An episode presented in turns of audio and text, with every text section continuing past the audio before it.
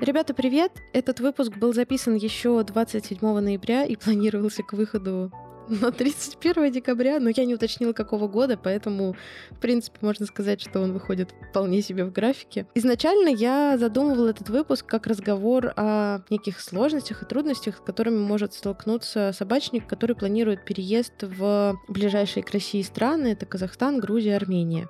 Но в процессе у нас получился немножко другой выпуск, который больше похож на просто очень милый разговор двух подруг, собачниц, одна из которых живет в Рязани, а другая в Тбилиси. Так что, в общем-то, приятного прослушивания. Настя, привет! Привет, привет! Так, сегодня мы с тобой поговорим про Казахстан, Грузию и, может быть, чуть-чуть так поверхностно про Армению, потому что про нее мы не так много с тобой знаем. Ну да. И обсудим какие-то самые основные моменты, которые нужно знать людям, которые планируют релоцироваться в эти страны или просто, может быть, даже туда поехать, о каких-то особенностях, нюансах, которые нужно помнить. И давай начнем, наверное, с проблемы бездомных собак, которая такая вот, мне кажется, лежит на поверхности, и все о ней говорят, кто переезжает, что вот проблема с бездомными собаками. Расскажи, пожалуйста, как вы справляетесь с этим и насколько реально большая проблема с бездомными собаками в Грузии, где вы живете, и в Казахстане, где ты жила раньше? Так, ну смотри, я думаю, что в плане комфортной жизни для меня конкретно и как-то для нашей семьи я не вижу особых проблем. Угу. Наверное, во-первых, потому что бездомные собаки не агрессивны, на агрессии долго на улице не выживешь все-таки. Я не говорю, что все, конечно, такие в большинстве своем. Собаки все-таки рознь, все разные, индивидуальные и все такое. И если условно у вас там собака с проблемами поведения кидается на всех встречных собак, то бездомный пес, если вы столкнетесь с ним на улице, в отличие от домашнего, в 90, наверное, процентов случаев не побежит с ней разбираться, а лучше обойдет стороной. Угу. Ему не нужен весь этот кипиш. Как у нас вот бывает обычно, бездомные песики очень часто подходят ко мне на запах еды. Я обычно гуляю с тренировочными кусочками, чтобы, если что, подкрепить Рокси. Угу. И они ровно 0 внимания обращают на Роксану. Она что-то там носится вокруг, если в настроении. А у них обычно тотальный игнор. Им важнее вот то, что у меня в кармане. И из-за этого в последнее время Рокси тоже перенимает эту привычку игнорировать собак, особенно бездомных. Угу. Получается, что это даже такое преимущество, что есть бездомные собаки, потому что с ними можно поотрабатывать какие-то моменты спокойствия и более спокойной реакции на других собак, если у твоей собачки есть с этим проблема. Потому что у нас вот и у Марвела, и у Стэна есть эта проблема реакции на других собак. Да, я думаю, на самом деле, что это неплохой такой ассистент на прогулку. Я долгое время не замечала, кстати, вот разницы, но, как показывает время, Рокси очень по-разному реагирует на бездомных собак, то есть она знает, что от них ничего плохого ждать не стоит, и она чаще всего не особо обращает на них внимание в последнее время. А вот домашних собак, тех, что на поводке, она очень сильно отличает от других, и она все еще продолжает на них так немножечко иногда неадекватно реагировать. Интересно. Вот, так что это может быть как помощью, так и не особо большой помощью, если честно. Но, с другой стороны, хотя бы с бездомными собаками наладились отношения, уже плюс. Да, это точно. Ну и я, как говорила уже когда-то, они очень сигнальные, эти собаки. Если там вы знаете собачьи сигналы, умеете их различать, то многих проблем можно избежать. Вот с точки зрения агрессии какой-то собачьей это очень сильно помогает. Угу. Ну и многие из них очень пугливые. В Грузии особенно, как ты это заметила, обычный замах в сторону орущей на тебя бездомной собаки может просто заставить ее убежать на другой конец квартала и никогда не возвращаться. Ого! Ничего себе. Да, и вот из того, что я еще видела, местные собачники очень часто отгоняют бездомных шокером. Угу. Ну, они его не используют, естественно, они очень хорошо реагируют на этот звук. И иногда настолько хорошо, что мне больно смотреть на скукожившуюся просто от звука собаку. У нас, кстати, была история на эту тему. Мы снимали дом в горах, и к нам на участок повадились приходить бездомные псы. Угу. А у меня Рокси, она тогда в течке была и жутко параноила, что кто-то есть на участке, и не могла спокойно спать. Поэтому мы пугали псов звуком шокера. У меня есть один, я купила его, когда в Казахстане была.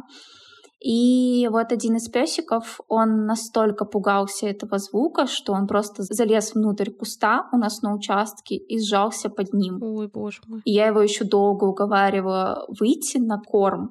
То есть он даже корминки отказывался брать, настолько ему было страшно. Угу. Вот, наверное, поэтому... Как бы мне кажется, что лучше озаботиться вопросом изучения поведения бездомных собак заранее перед отъездом. Угу. Есть хорошие гайды, например, у Оли Перенцевой. Я надеюсь, что я не путаю фамилию, у меня с ними очень плохо. Они с семьей переехали в Армению, и вот она написала гайд. Там достаточно подробно освещены вопросы о том, как взаимодействовать с бездомными собаками. Это Канис Шаманис? Да. Ага. Она. Вот, есть еще прямые эфиры. Вот у Крэндли Мэп, я знаю, что был в телеграм-чате один по разниманию собачьих драк, он в основном был, но там был довольно неплохой блок обсуждения на тему защиты от бездомных животных, в особенности там при нападении стай. Угу. А стаи вообще нападают? Я не скажу, что тут они нападают, но бывает такое, что вот одиночные бездомные собаки, они вообще тебя не трогают, всячески игнорируют. А когда собирается стая, они сильно защищают свою территорию и от этого начинают орать на тебя вместе с собакой. Но если не заходить на их территорию, они, в принципе, за нее не выбегают и, не бросаются. Угу. А система отлов, стерилизация, вакцинация, выпуск как-то помогает регулировать эту ситуацию с бездомными животными? Но из того, что я вижу сама, мы были в Грузии до этого 4 года назад, и, как мне кажется, несмотря на ковид и на то, что вот в ковид очень сильно возросла популяция бездомных собак, их не сильно больше стало за эти 4 года. Ну и плюс я не скажу, что эта система очень хорошо работает, потому что многих собак, которых я вот наблюдаю каждый день в течение 8 месяцев, я не вижу, чтобы их стерилизовали за это время. Угу. Поэтому да. Ну и несмотря на вот эту вот систему, тут собаки довольно плохо живут, если честно. Угу. Их кормят чем ни попадя, дешевым кормом, булками. Я как-то видела даже гору шампиньонов рядом с мусоркой. Это было очень странно. Необычно, да? Да. И в дополнение ко всему их еще прогоняют много где. Многих, если берут домой, то берут на цепь. Угу. И вот только в нашем районе, в нашем квартале даже, живут 2 собаки на цепи. И это не в частном доме. Это вот просто в парке стоит будка, и рядом с ней на цепи живет собака. А одна из них живет у нас под окнами на стоянке, и она так иногда воет по ночам, что моя нервная система не выдерживает уже это иногда. А если там их все-таки подкармливают, но не супер классной едой, наверное, это еще и проблема для собак, которые подбирают. Да, надо быть готовым к тому, что там посреди тротуара может быть насыпана гора дешевого корма, и несмотря на то, что тут есть уборщики, садовники, я, честно, не знаю, как этих людей называют, но они убирают практически в каждом районе на всех вот этих собачьих площадках, но корм они обычно не трогают. Ну и плюс мусорные баки тут, они тоже не закрываются, они чаще всего открытые, а Тбилиси довольно ветреный город, плюс тут еще кроме собак живет очень много бездомных котов, и они очень любят этот пищевой мусор по округе разбрасывать. Угу. Поэтому да. Зато догхантеров нет. О, да, это плюс большой. Только если собака сама захочет суициднуться и сожрать какой-нибудь шоколад или что-то такое. Так что да. Понятно. А если теперь мы все это рассмотрим в Казахстане? В Казахстане значительно меньше собак, чем кошек, как мне кажется. Потому что кошек там просто толпы. Это, скорее всего, обусловлено тем, что им сложнее выживать. Собак больше боятся, из-за этого их реже подкармливают. Плюс на большей части Казахстана довольно жесткие зимы. То есть там на северо-западе морозы иногда по 30-40 градусов, и если кошки могут укрываться от морозов в подвалах и там крышах, например, то собаки нет. И, наверное, поэтому бездомных собак тут меньше всего из всех стран, куда сейчас в основном люди уезжают. Угу. Кроме того, тут довольно жесткая система отлова, и нет вот этой программы отлова, стерилизации, вакцинации. То есть эту инициативу довольно долго уже мусолят, ее пытаются ввести, но даже в крупных городах ее нормально никак не запустят. Поэтому обычно, если собака кому-то не понравилась, ее приезжают, усыпляют. И вот, если честно, у меня с этим связана довольно травмирующая история, потому что когда я была маленькая, лет 13, наверное, у нас во дворе появилась бездомная беременная собака. И, естественно, как все дети, мы с друзьями начали ее кормить, ухаживать, дали имя. В какой-то момент она родила, мы часть щенков пристроили. Ну и, в общем, она начала к нам привязываться и как бы охранять. Особенно на фоне родов, мы же дети были. Она восприняла нас как свою стаю практически. Да. Как-то на нас вышел поорать дедушка из подъезда, я уже не помню за что. За что обычно старые люди кричат на детей. Ну и собака налаяла на него от души за это. Ему, естественно, это не понравилось, он вызвал отлов, и на следующий день они приехали, и буквально у нас на глазах собаку забрали, усыпили, увезли. Я больше ее, наверное, не видела. Кошмар. И мне кажется, что эта варварская система до сих пор так и работает, потому что чаты стопотлово что-то подсказывают мне, что это до сих пор так. А при этом приютов каких-то нет в Казахстане, куда увозят собак для возможности пристройства? Вот если честно, я не знаю приютов. Даже в своем городе, хотя я довольно тесно была связана с вот этой системой волонтерства, то есть помощи собакам там на улице, когда была помладше, но приютов именно я не знаю. Есть неравнодушные люди, которые забирают к себе там кошечек, собачек с улицы и потом находят им новые руки. Угу. Но вот именно, чтобы это было систематизировано, у нас в городе такого не было. То есть если это отлов, то это отлов с целью усыпления? Чаще всего, да. Угу. Я знаю, что в Алмате, в Астане, ну, то есть в крупных городах это, скорее всего, не так работает, потому что я знаю о существовании приютов в Алмате, как минимум. Но вот в городах поменьше, а их на территории Казахстана очень много, там эта система вот работает так. Угу. Если ты не успел спасти собаку, то ее, скорее всего, усыпят. Или она замерзнет зимой. А как это отражается на домашних хозяйских собаках? Если у тебя потерялась собака, есть ли риск того, что ее могут отловить и усыпить? Тут довольно безответственное, если честно, отношение к собакам.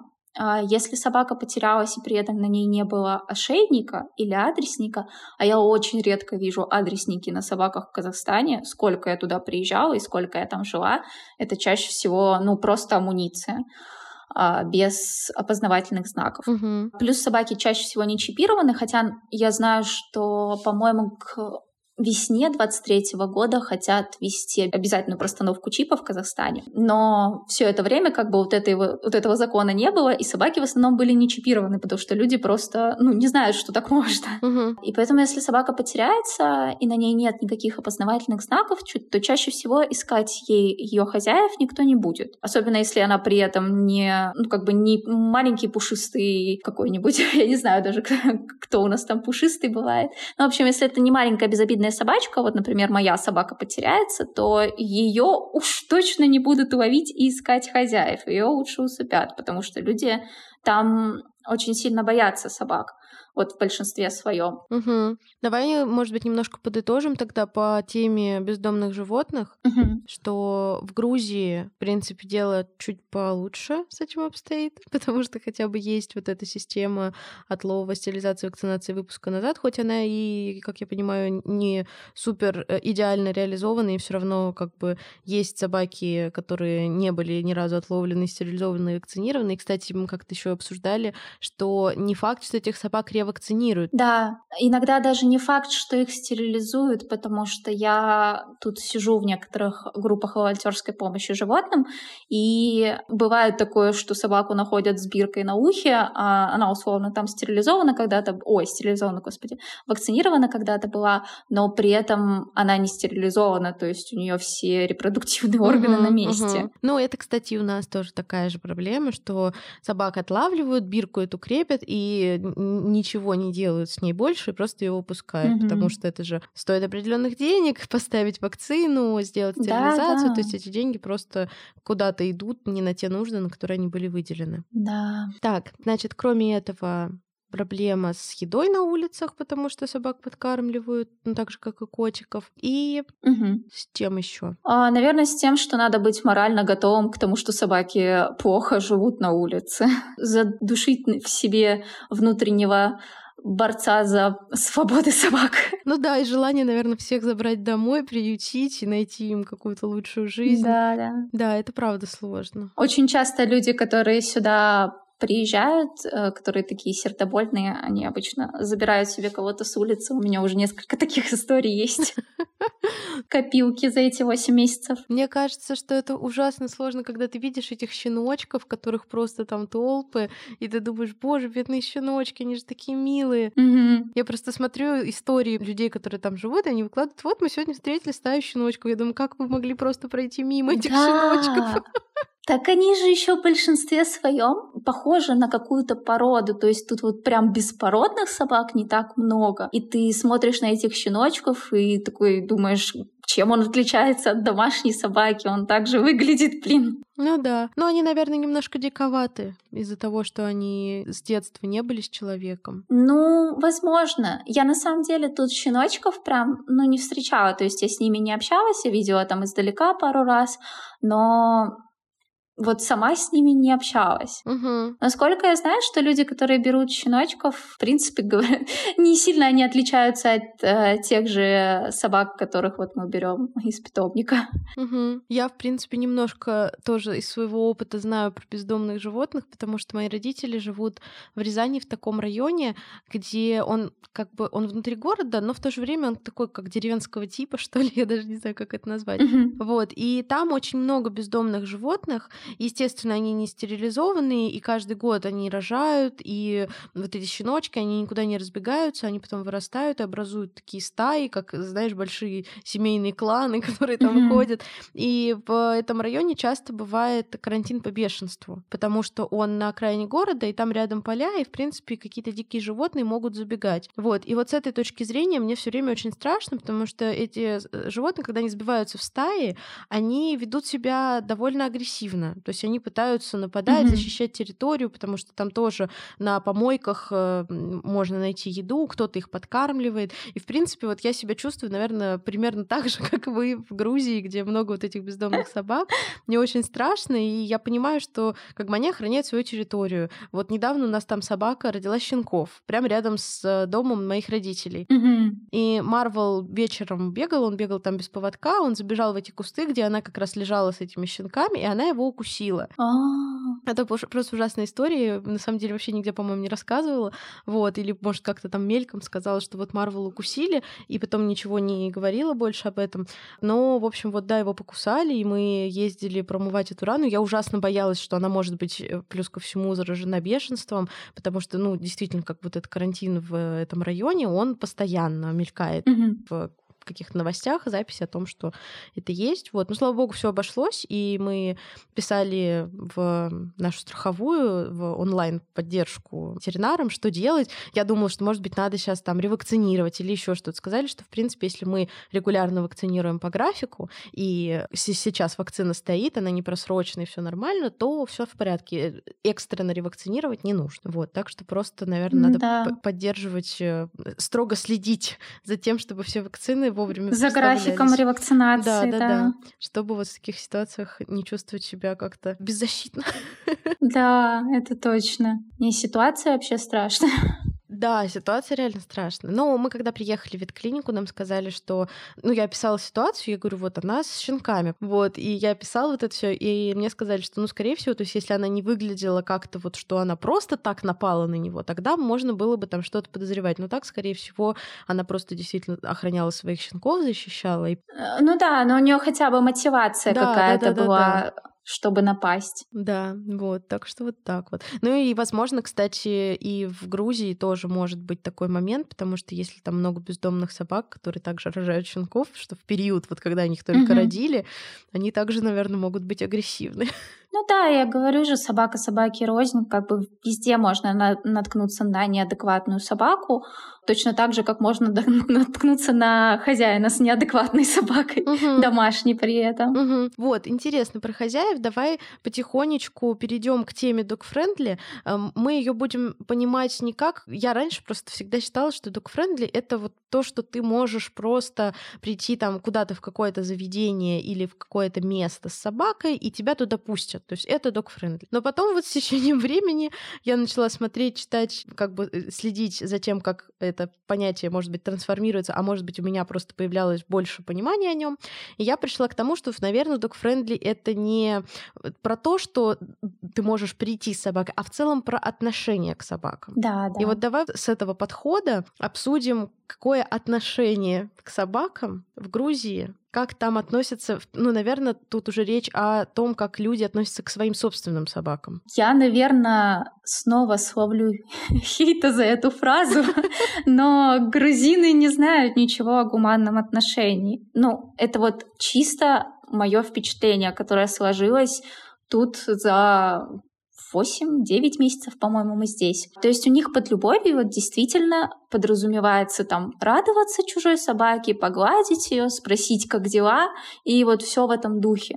Для меня любовь, как ты правильно сказала, это все-таки про свободы собаки, про то, чтобы учиться понимать ее и жить с ней так, чтобы было комфортно нам обеим. Угу. Тут же местные собак водят на коротких поводках, во вредной амуниции, это цепочки или удавки, если это не удавка, то просто максимально неанатомичная шлейка или ошейник, за который еще постоянно подергивают. И поводки больше метра, мне кажется, тут о них не слышали. Даже если это поводок больше метра, то обычно он сложен так, что собака идет просто у ноги хозяина. Блин, для меня это вообще не про ответственное собаководство и не про гуманное какое-то отношение. И, наверное, из-за этого и собаки в основном, те, что домашние, они не особо социализированы. Я очень редко вот знакомлю с кем-то Рокси, потому что в основном грузинские псы начинают орать и рваться на нас, едва заявив нас с другого конца парка. Это просто сразу неадекватное животное на поводке. И поэтому я вот максимально прокачиваю Рокси скилл игнорировать любую фигню, которую они творят, конечно.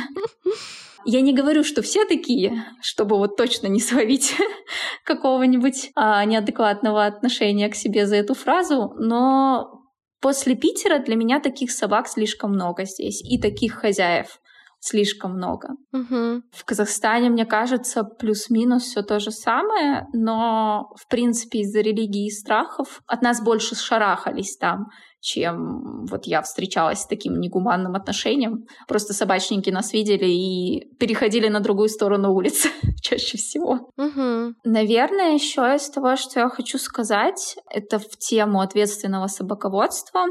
В Грузии, как, в принципе, в Турции, Армении, совершенно ужасный стиль вождения. Угу. Просто я не знаю, как это описать. Мне кажется, только в Казахстане чуть лучше с этим.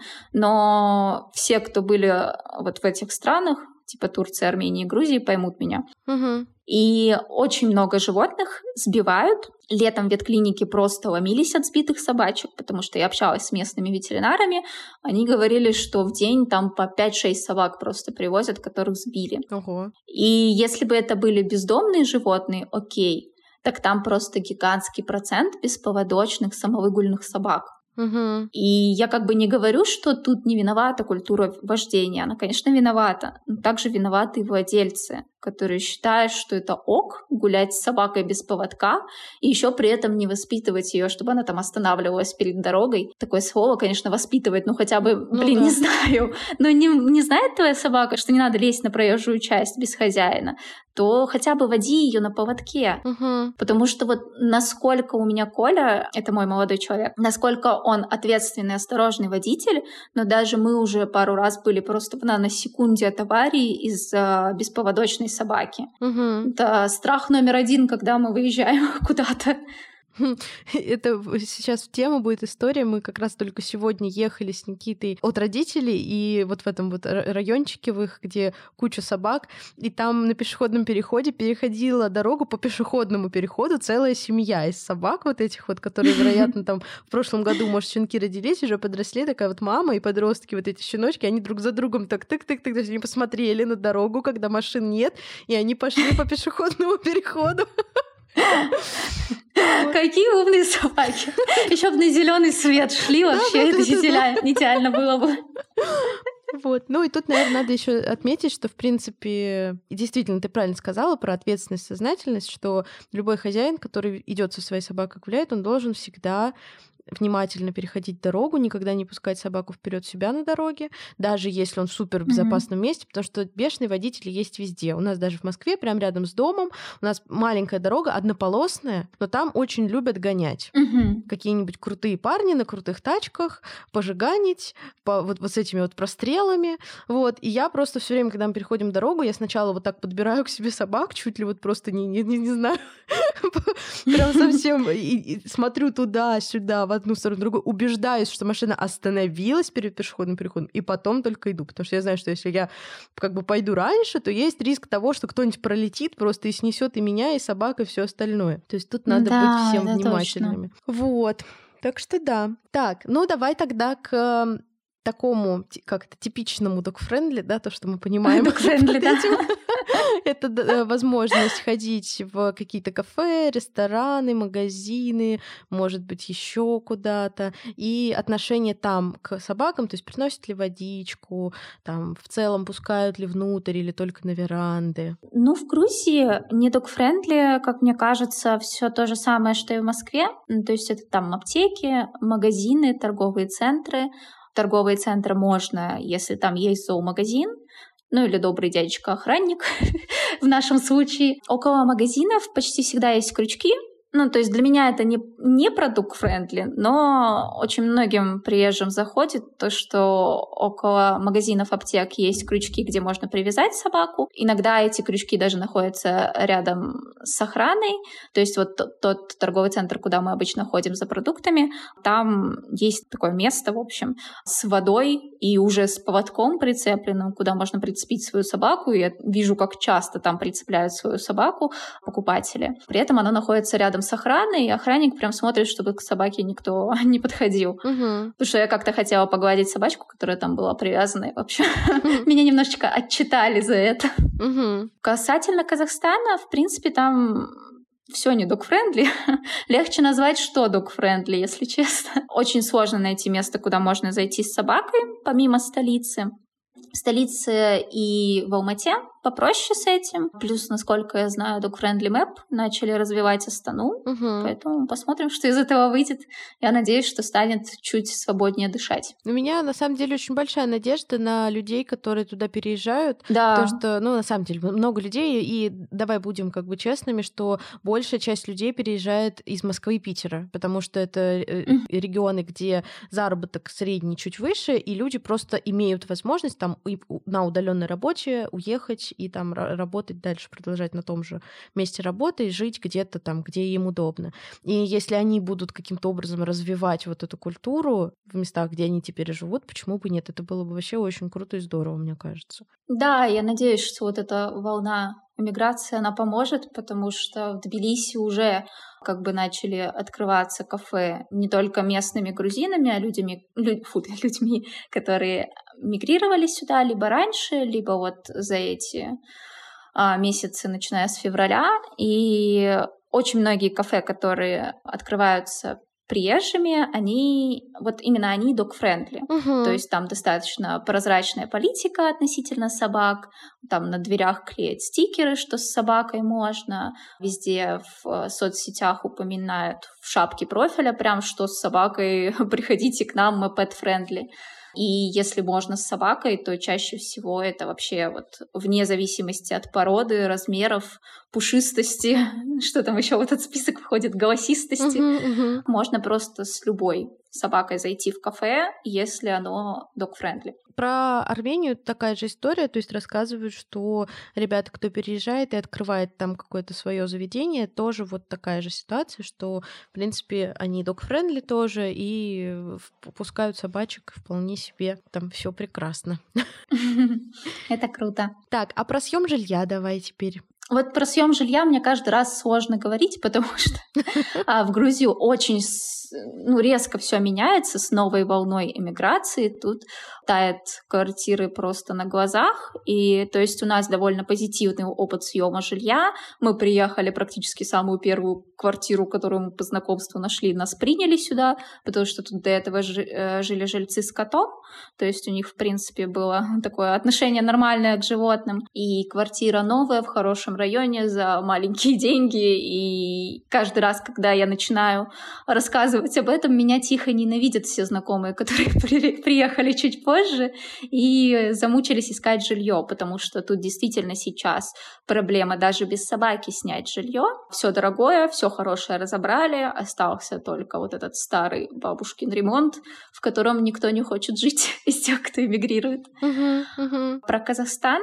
Там практически невозможно было снять квартиру с собакой и до эмиграции, насколько я знаю, потому что там не принято, наверное, собак держать в квартирах. Из-за этого, когда ставят опцию, что можно с питомцем, то это обычно можно с кошкой, ну или очень маленькой собачкой, желательно, чтобы она еще была без шерсти при этом.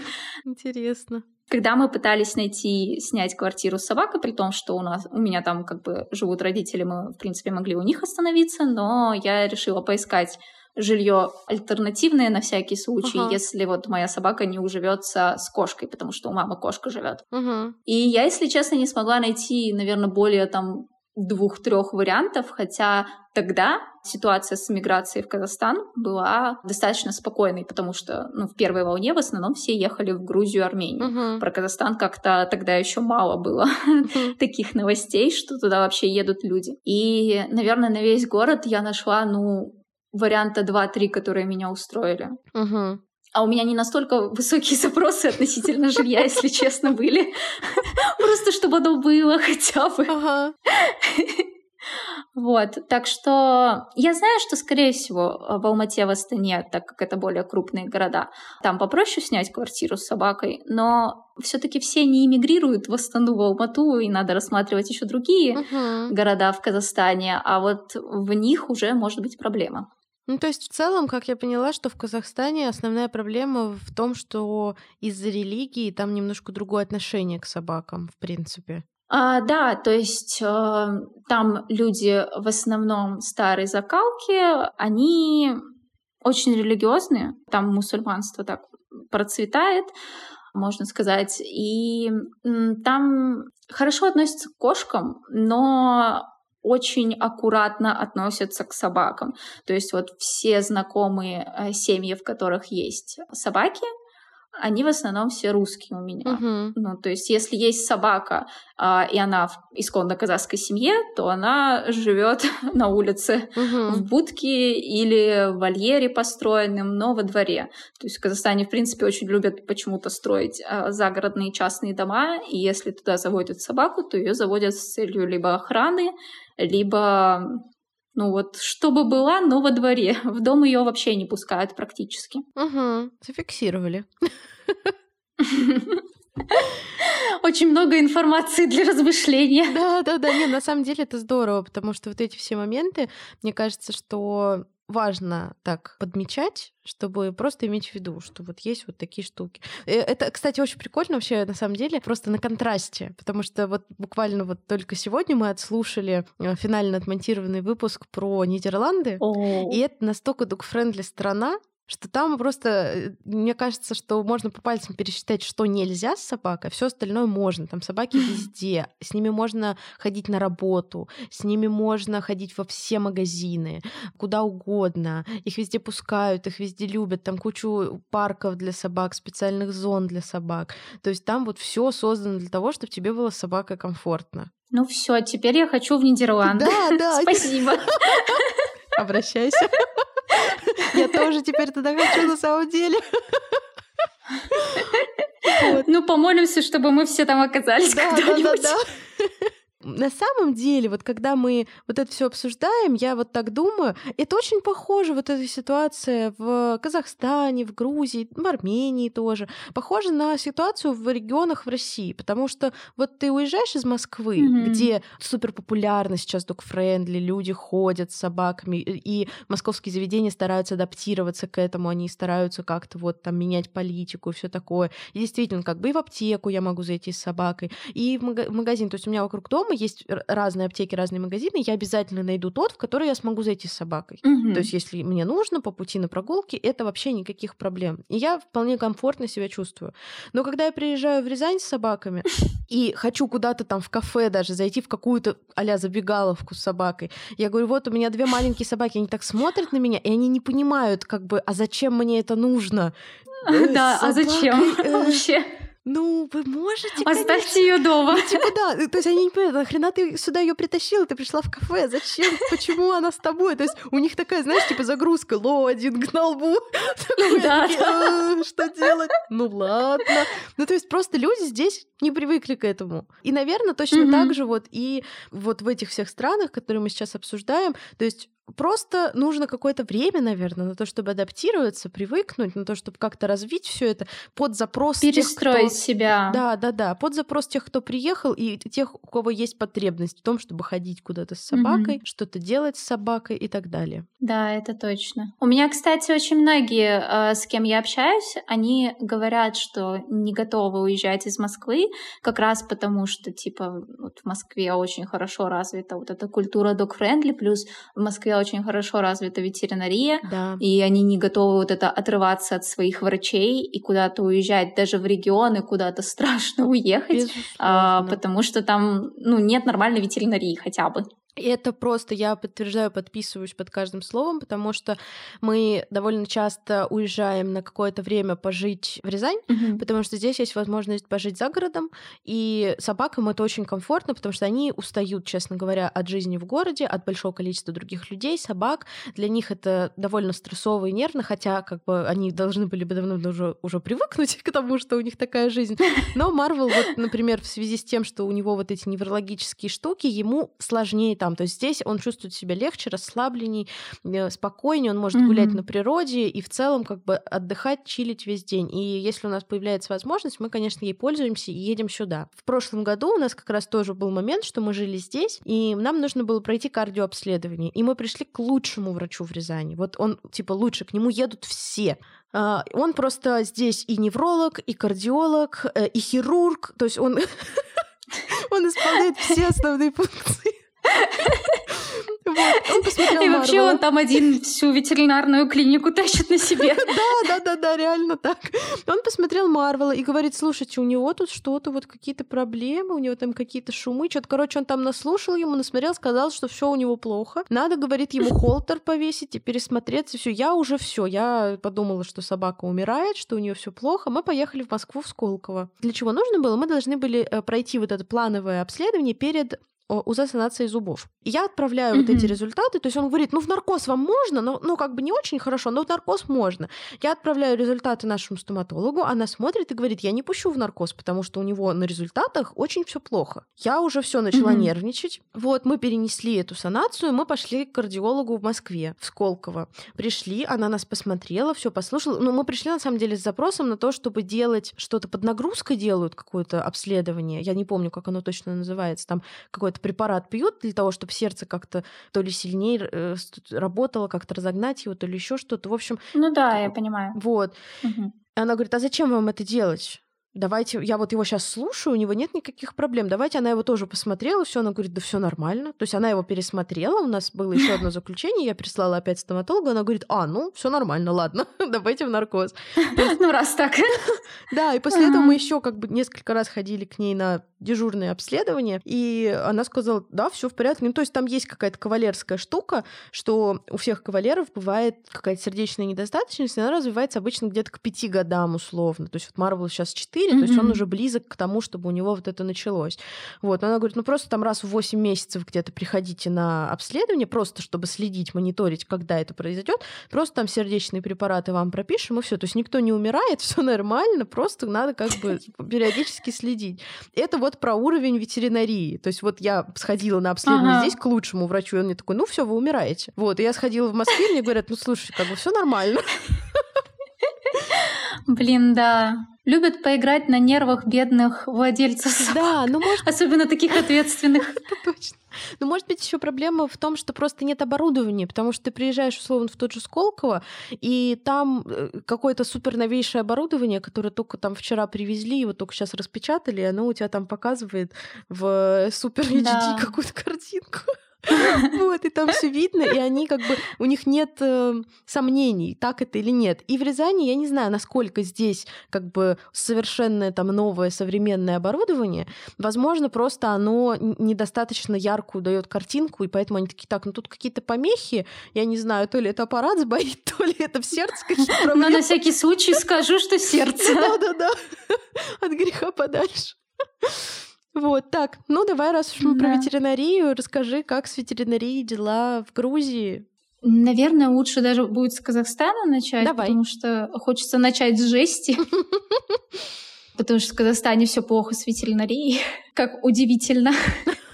Во-первых, наверное, стоит сказать, что там нет лабораторий для животных, из того, что вот с чем я лично столкнулась.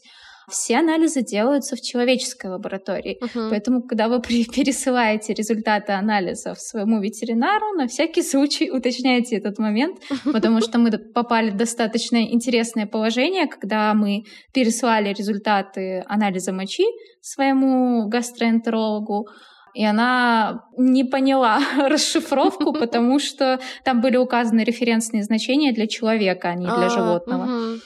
В общем, было весело. Наверное, еще стоит сказать, что там нет узких специалистов, и если сравнивать с той же Грузией, они не особо стремятся переезжать туда, потому что вот как раз мы обсуждали только что, нет ресурсов, нет технологий каких-то, и нет клиник, которые бы заинтересовали, наверное, переезжающих ветеринаров к тому, чтобы они ехали в Казахстан. Из самого, наверное, пугающего меня то, что животных принимают и осматривают чаще всего в одном кабинете, то есть это сразу несколько животных на осмотре разными врачами одновременно в одном помещении. В Грузии этим тоже грешат, но чаще всего в каких-то более-менее нормальных клиниках там отдельные кабинеты для приема и осмотра животных, поэтому для меня, как для владельца тревожной собаки, это прям страшно, когда она стоит на столе, еще при этом на других столах осмотра стоят другие собаки, и ты не можешь ее отпустить, походить по кабинету, освоиться, потому что там другие животные. Ну, это просто невозможно сделать. Еще из поразившего меня, наверное, то, что сложно найти элементарное УЗИ. МРТ, КТ, я вообще даже думаю, мечтать не стоит, потому что у нас была такая ситуация, что Рокси нужно было сделать УЗИ, когда мы были весной в Казахстане, и мы обзвонили все клиники города, на весь город, а он, на секундочку, по численности населения, по-моему, 4-й в Казахстане, всего 2 УЗИ. Одно работает, одно не работает, сломан аппарат, неизвестно, когда починят, а в другом врач УЗИст на 2 недели в отпуске, и вот заменить ему некому, и хоть убейся, УЗИ ты не сделаешь. Вот. В Грузии, мне кажется, что уровень ветеринарии значительно все-таки ниже московского, безусловно. Но сейчас сюда мигрирует много узких врачей, специалистов узких направленностей, скажем так. Меня на эту тему очень позабавила фраза нашего врача. Мы тут были в Тбилиси, Рокси водили на УЗИ. Мы просто в каждой стране делаем по УЗИ, чтобы было о чем рассказать на подкасте. Вот. Мы водили Рокси на УЗИ месяц назад к питерской ветспециалистке, она сюда релоцировалась, и мы с ней заговорили про тему кастрации, потому что Рокси не стерилизована, я вот думала, где ее лучше стерилизовать, и говорила о том, что боюсь собаку тут наркозить, все дела, на что она сказала, ну, вам еще повезло, а то у нас в клинике не было анестезиолога, а теперь их целых 3, выбирай любого. Да, вот такие дела. Ну, то есть такая миграция — это, конечно, плюс для тех, кто переезжает, но мне, наверное, кажется, что это еще и большой минус, потому что вот этот вот набор специалистов переезжающих, он непостоянен. Многие потом уезжают дальше, в Европу или другие страны, и Я не скажу, что все, кто переехал в Грузию, они остаются тут. И вот этот вот поток врачей постоянно меняется, и поэтому уровень ветеринарии тоже меняется в зависимости от волны иммиграции. Угу. Зато, в Грузии почти в каждой клинике есть УЗИ, рентген. По сравнению с Казахстаном для меня это уже много. Да, это правда, да. А в Тбилиси даже есть КТ-МРТ в одной клинике, вот в которую мы как раз ходили с Рокси. И какие-то узкие вещи, конечно, типа того же осит или лапароскопии тут искать не стоит, но вот все остальное стандартное вполне можно найти. Угу. Кстати, осит, насколько я знаю, сейчас и в России не делают, так что не сильно мы уж и отличаемся. Еще, наверное, по поводу Грузии, из того, что вспомнила, нужно понимать, что многие ветеринарные препараты тут либо другие, либо они рецептурные. То есть из того, что вот я узнала недавно, тут габапентин, это обезболивающее, по-моему, потому что Рокси его тоже принимала, я знаю, что его очень часто назначают собачкам при болях. Он тут рецептурный, и его вот сложно найти. Поэтому там, если, например, у собаки какие-то проблемы, она на каких-то таблетках постоянно, то лучше узнавайте их наличие там заранее или...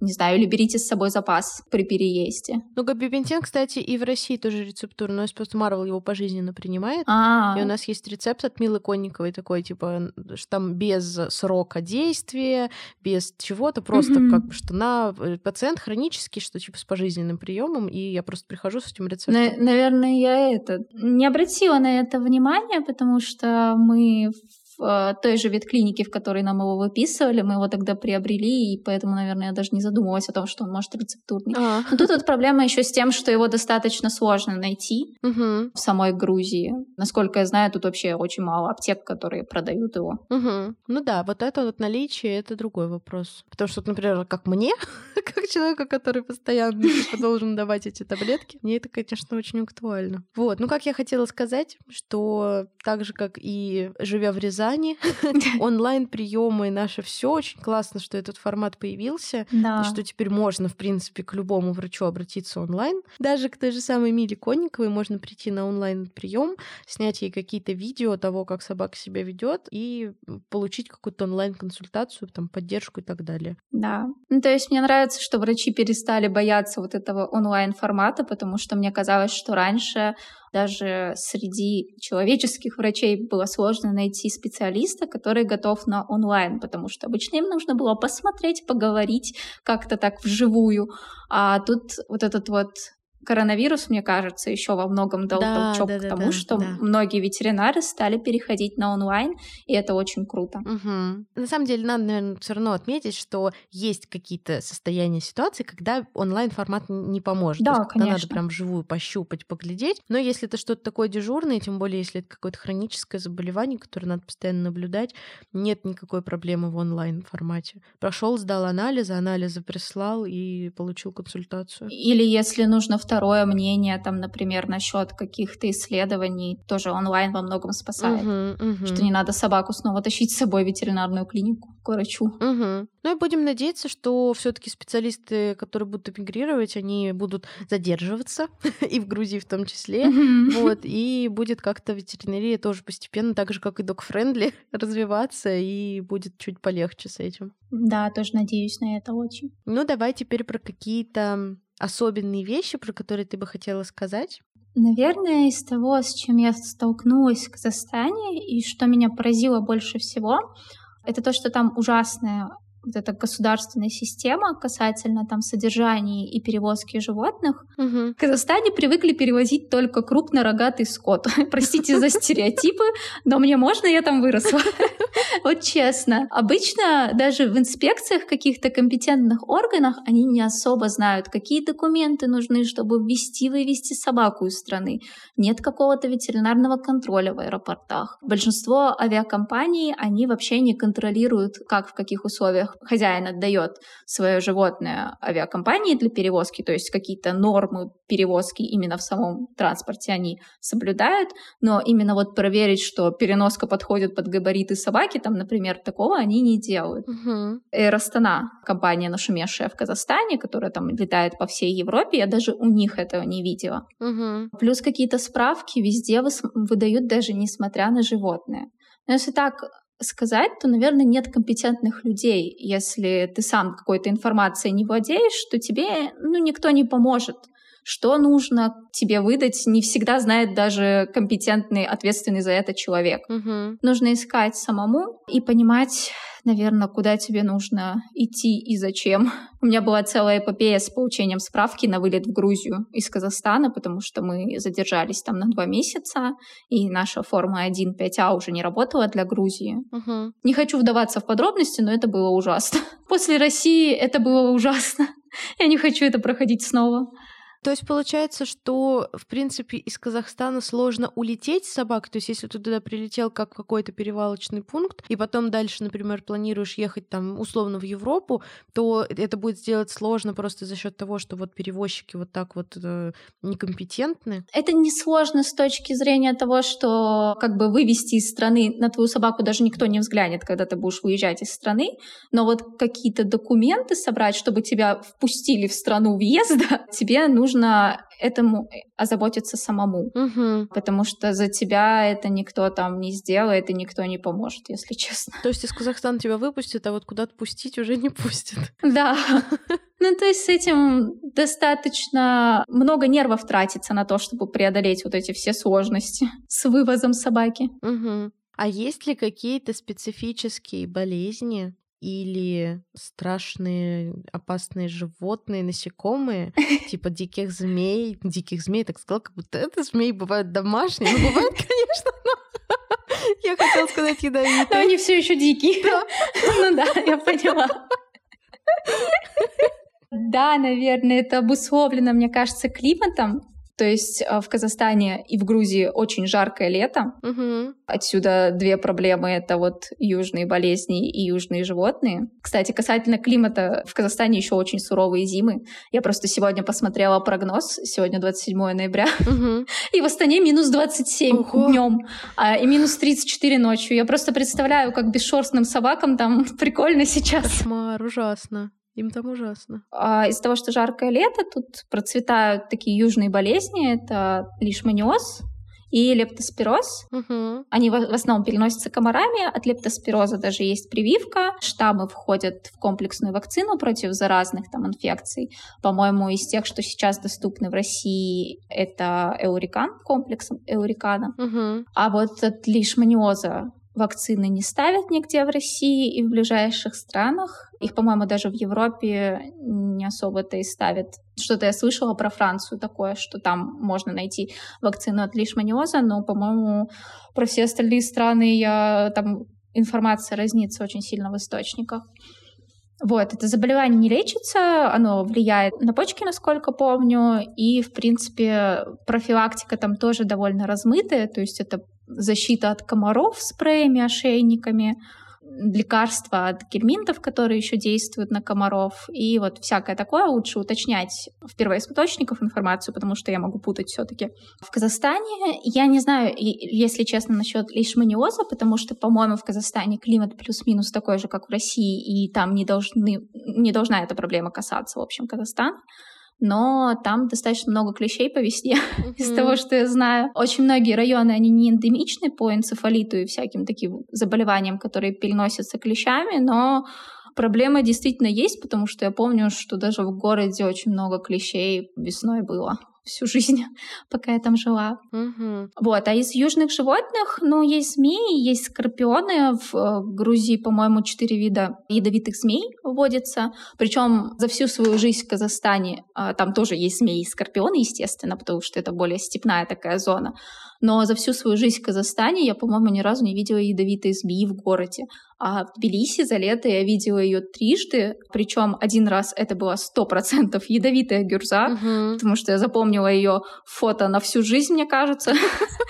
Вот. Они, конечно, обычно уползают, если слышат человека, но если собака инициативная, как у меня вот Рокси, то она может попытаться догнать эту змею, угу. И это не очень прикольно, особенно если она без поводка, и ты не можешь ее остановить. Да. Поэтому, наверное, нужно понимать, что делать, куда бежать в случае укуса, и, наверное, еще в домашнюю аптечку закупить дексаметазона в случае того, если у вас, ну, у собаки аллергия на укусы таких животных. Ну и, наверное, носить с собой на случай, если это вдруг случится на прогулке. Да. Угу. А я вообще аптечку привыкла вот с тех пор, как мы начали очень много переезжать, я привыкла аптечку просто везде с собой таскать, даже на прогулке, потому что страшно без нее. Угу. Особенно, когда далеко от дома отходишь и не успеваешь добежать. А если вот мы проговорили, что с ветеринарией не супер все круто, но есть ядовитые змеи, если собаку укусила ядовитая змея, и ты там, ну, условно, оказала какую-то первую помощь, потому что у тебя есть с собой аптечка, а потом приезжаешь в ветклинику, там помогут дальше как-то собаку спасти, реанимировать? Или тоже лучше иметь какой-то контакт экстренный онлайн-терапевта, который тебе скажет, что конкретно надо купить и вколоть? Ну вот укусы змей в Грузии как бы лучше лечат, чем у нас, мне кажется, потому что в Грузии с этим чаще имеют дело. И почти в каждой ветклинике, насколько я знаю, есть антидот. Потому что, ну, змей вот этих ядовитых всего 4 вида. 4 вида антидота хранить не так запарно, наверное, как для огромного многообразия змей России.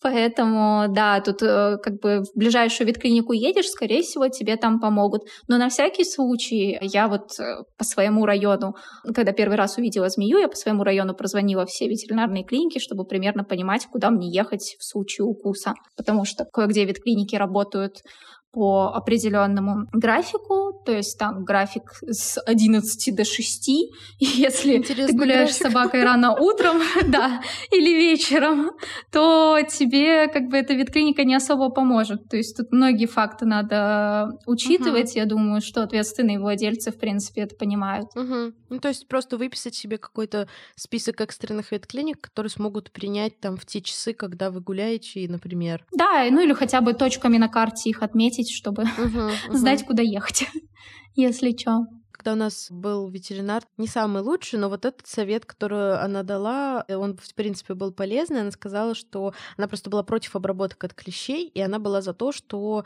намного легче для здоровья организма пережить укус и потом лечение в ветклинике, чем вот эти все таблетки, что таблетки наносят какой-то непоправимый вред здоровью. Сейчас мы отошли уже от этой бесовщины, и нормально кушаем симпарику, по графику все в порядке, вот. Но в тот момент как бы ее рекомендация вот в связи вот с этим была такая, что ты должен выписать все ветклиники, прозвонить, которые у тебя в доступности там, буквально там, в 10 минутах от дома, которые круглосуточные, и где обязательно есть вот эта штука от клещей, в общем, лекарства, которые вкалывают, когда у собаки подтверждается пироплазмоз. И ты должен точно знать, куда ты поедешь в случае, если у собаки будут там вот такие-то симптомы, которые говорят о том, что есть вероятность того, что у нее пироплазмоз. И плюс она еще велела купить обязательно вот эти вот препараты, как там пиростоп, пиро что-то еще, вот, и чтобы они хранились в холодильнике, чтобы в случае, если ты едешь в ветклинику и там нет препарата, то тебе вот и твой из твоей баночки берут и вкалывают собаке. Он стоит, по-моему, 2000 рублей и хранится всего год, но он должен был быть в холодильнике, то есть ты на каждый сезон себе вместо симпарики покупаешь вот этот пиростоп и молишься, чтобы он тебе не пригодился. Да, и постоянно на измене гуляешь с собакой и каждый раз ее осматриваешь, да, просто бедную, это после ужасно, каждой прогулки. Правда, да. Учитывая, что у меня собака еще черная, и на ней фиг увидишь какого-нибудь клеща или что-то такое. Ну ты знаешь, черная, может, еще там какая-нибудь будет на ней, типа как это горка небольшая на шерсти. Где там этот клещ внутри сидит. А Стэн полосатый, он вообще вот весь как бы ну такой то рябь, и ты не видишь, это черт, то есть черная, это полоска или клещ, что это такое? Блин, я на самом деле никогда не снимала с Роксаны клещей. Я надеюсь, что никогда и не сниму. Но мне всегда было интересно, как это на собаке выглядит, конечно. Ну, это такое себе, конечно. А еще страшнее, когда я просто сейчас вот уже... То есть сначала, когда у нас был тот период, 1 сезон мы не обрабатывали от клещей. Это был худший сезон, потому что это постоянно были нервы, стресс и все остальное. Я очень боялась, что вдруг на собак сядут клещи. Большая удача, что в Москве обрабатываются парки, и в Москве мы никогда не цепляли клещей нигде. И мы старались вот в этот сезон никуда из Москвы не ездить, у родителей гулять только на их участке огороженном, где газон свежескошенный, и там не может быть клещей, никуда не ходить, чтобы, не дай бог, этих клещей не подцепить. К чему я начала это рассказывать? А, вот. Но сейчас... У меня бывает такое, я начинаю, и потом забываю. Да, у меня тоже бывает, все нормально. Но сейчас, когда мы уже обрабатываем от клещей, даем симпарику, я уже больше боюсь за другое. Я думаю, вот я сейчас уже так, спокойненько к этому отношусь и думаю, ладно, даже если на них будут клещи, это не страшно, потому что они на таблетке. В целом, даже если клещ укусит, он умрет, и собачка останется здоровой, и все в порядке. Но если этот клещ с собачки переползет на постель или на меня, он укусит меня, и уже могу заболеть я. Да, у меня нет чудесной симпарики. Да, я не обработана. Вот, так что... Да, это страшно, конечно. В Москве обрабатывают парки от клещей, а в Тбилиси обрабатывают парки от змей. Не скажу, что это очень хорошо помогает, судя по тому, как я их встречаю тут периодически, но все равно. Ой... Вот везде свои приколы. Вот, а от скорпионов не обрабатывают? Я тут не встречала скорпионов, но я знаю, что это проблема Армении, потому что у меня там жили ребята, которые вот сейчас к нам переехали в Тбилиси, и у них просто друг нашел скорпиона под крышкой унитаза. Такой открыл, и там выползает на него скорпион. Привет! Просто прекрасное утро. Ты знаешь, у меня... Я как-то в какой-то передаче типа Animal Planet увидела историю про то, как крыса пролезла по водопроводным трубам, и тоже так чувак открыл крышку унитаза, у него там сидела крыса. И после этого у меня был ужасный страх, потому что я думаю, крысы живут в России. И я каждый раз такая, так, я даже не знаю, как идти в туалет, если вдруг крыса прибежит, я не знаю, откуда она должна была прибежать. Но это просто было моё... Попросить кого-то из членов семьи открывать крышку унитаза каждый раз. Ужасная фобия просто. Да. Ой, жесть. Да. Сижу, слышу звуки салютов за окном и такая вспоминаю еще один момент, про который я хотела сказать. Как раз в Грузии, что тут как-то неочевидный, но важный, наверное, пункт, который надо отметить, это то, что грузины очень любят салюты почему-то. У нас последние месяцы было затишье, но за эту неделю, мне кажется, я уже раз 5 наблюдала с балкона просто салют. У нас вид на город.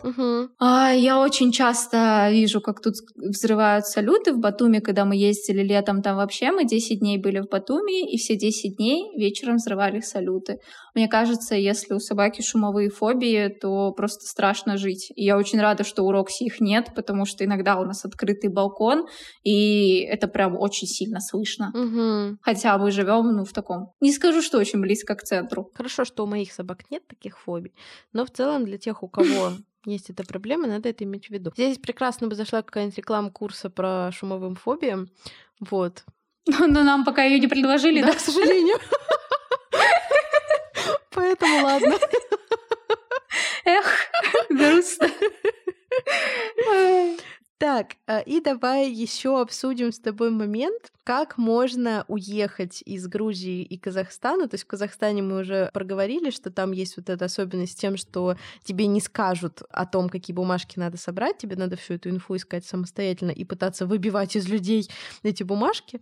Вот. А если ты хочешь из Грузии, то есть если ты хочешь приехать в Грузию, там какое-то время потусоваться и потом ехать дальше, что тебе нужно иметь в виду, какие особенности для выезда из Грузии с животными? Наверное, Грузия, в отличие от того же Казахстана, не сильно отличается от России набором документов, которые нужно иметь с собой при выезде. Единственное, Грузия для многих стран Евросоюза, не для многих, даже почти для всех, она неблагополучна по бешенству, и если у вас где-то в паспорте собаки зафиксировано, что она была в Грузии. У нас, например, вот мы делали тут ревакцинацию в сентябре, и у нас есть штамп грузинской ветклиники, то есть там понятно, что это грузинская ветклиника, потому что там грузинский язык. То нужно делать титры к бешенству, по-моему, это так называется. Да. В Грузии есть ветклиника, которая отправляет результаты в лабораторию в Евросоюзе какую-то, одну из, и оттуда вам приходит ответ, но это достаточно долгий процесс, плюс после того, как вы сдаете кровь на эти титры, вам нужно еще 3 месяца карантина отсидеть в Грузии перед выездом, поэтому если вы там планируете выезд в Евросоюз, то нужно либо не ставить никаких печатей и вообще никак не светить паспорт собаки в Грузии, может быть, сделать ей тут отдельно какой-то. Вот. Либо делать титры, потому что вот страна неблагополучна по бешенству. А сам факт того, что собака была там, то есть у нее страна вылета, Грузия, он не считается причиной для того, чтобы сдать титры? Mm-hmm. Если именно страна вылета, то титры нужны. Но бывает такое, что ты едешь там, например, из России через Грузию, и Грузия у тебя стоит транзитом. Обычно, когда так, то нужно уточнять все-таки на сайте сельхознадзора той страны, куда вы летите, через которую въезжаете, но обычно в таких случаях титры не требуют, насколько я знаю. Ну или стараться выбирать такой маршрут, чтобы Грузия не была транзитом все-таки.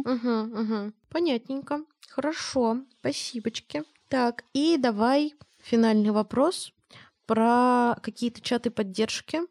Потому что я думаю, что наверняка есть чаты релокантов, которые помогают друг другу, обмениваться информацией. Вот, расскажи немножко про них, пожалуйста. Но в Грузии, как и в Казахстане, наверное, сложно искать какую-то информацию онлайн, то есть ты не можешь вбить там в Гугле, как обычно в России я это делала, и получить какую-то информацию, потому что, во-первых, большинство информации в Грузии на грузинском, что логично, либо она на английском. А на английском мы не привыкли как бы искать информацию, наверное, поэтому некоторые при поиске первое время теряются. Я не знаю, почему в Казахстане на самом деле очень плохо распространен поиск информации в интернете. Наверное, потому что там ветклиники в основном маленькие какие-нибудь, и они в целом не ведут какой-то активной социальной жизни именно на просторах Гугла, вот. Но у них есть там, например, свои профили в Инстаграме, поэтому чаще всего в Казахстане, если я хотела пойти в какой-то зоомагазин или ветклинику, я искала их в Инстаграме, либо у них был сайт, через который можно было связаться с ветклиникой, зоомагазином, либо у них всегда есть ссылка на WhatsApp, в Казахстане его очень любят, и там можно тоже написать менеджеру либо ветклиники, либо зоомагазина, чтобы выслали какие-то анализы или проконсультировали по поводу выбора корма. То есть вот моя мама летом сюда летела, она привозила Роксане корм, потому что тот корм, который она кушает, его нет в Грузии. Мы его возим либо из Казахстана, либо из Армении. И я, то есть, связалась с зоомагазином в их городе. Полностью они меня проконсультировали, я выбрала, оплатила, все, мама только забрала этот корм и, получается, привезла нам. А в Грузии, наверное, главное отличие в том, что тут в основном из соцсетей это все-таки Facebook, и все зоомагазины, ветклиники, они изначально сидят в Фейсбуке, поэтому, когда ты сюда приезжаешь, приходится осваивать эту соцсеть.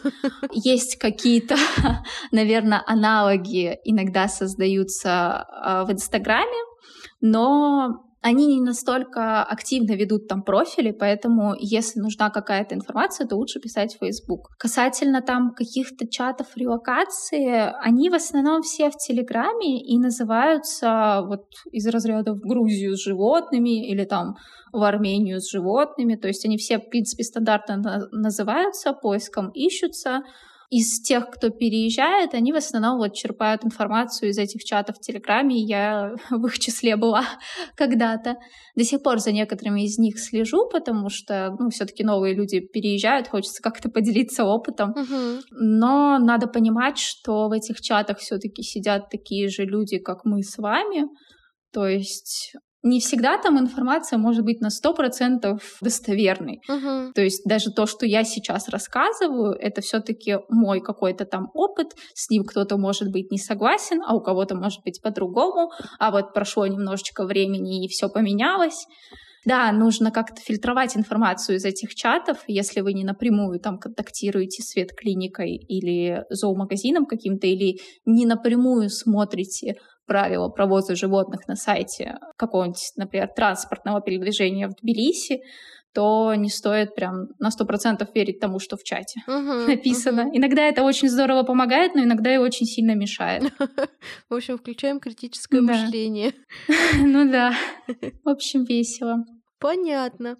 Ну, что, вообще, на самом деле здорово. Конечно, это важно знать про все вот эти моменты. Мне кажется, что очень круто, что мы созвонились и про них, про все проговорили, потому что, возможно, тем, кто планирует, думает и вот собирается в ближайшее время ехать, будет проще, если они будут знать, к чему готовиться. Может быть, они там соберут с собой какой-то запас лекарств или заручатся поддержкой каких-то онлайн-специалистов или чего-то еще. Или сдадут титры на бешенство в России, потому что там это значительно быстрее делается, между прочим. А они не теряют своей актуальности, если ревакцинироваться вовремя. Да, и, кстати, по-моему, знаешь, еще я слышала, что даже если сдать на титры в России и уехать, например, высиживать их 3 месяца в Грузии, что так тоже можно, по-моему. Да, потому что я это часто вижу, и как бы люди так летают. Я не говорю, что это прям побуждение к действию, но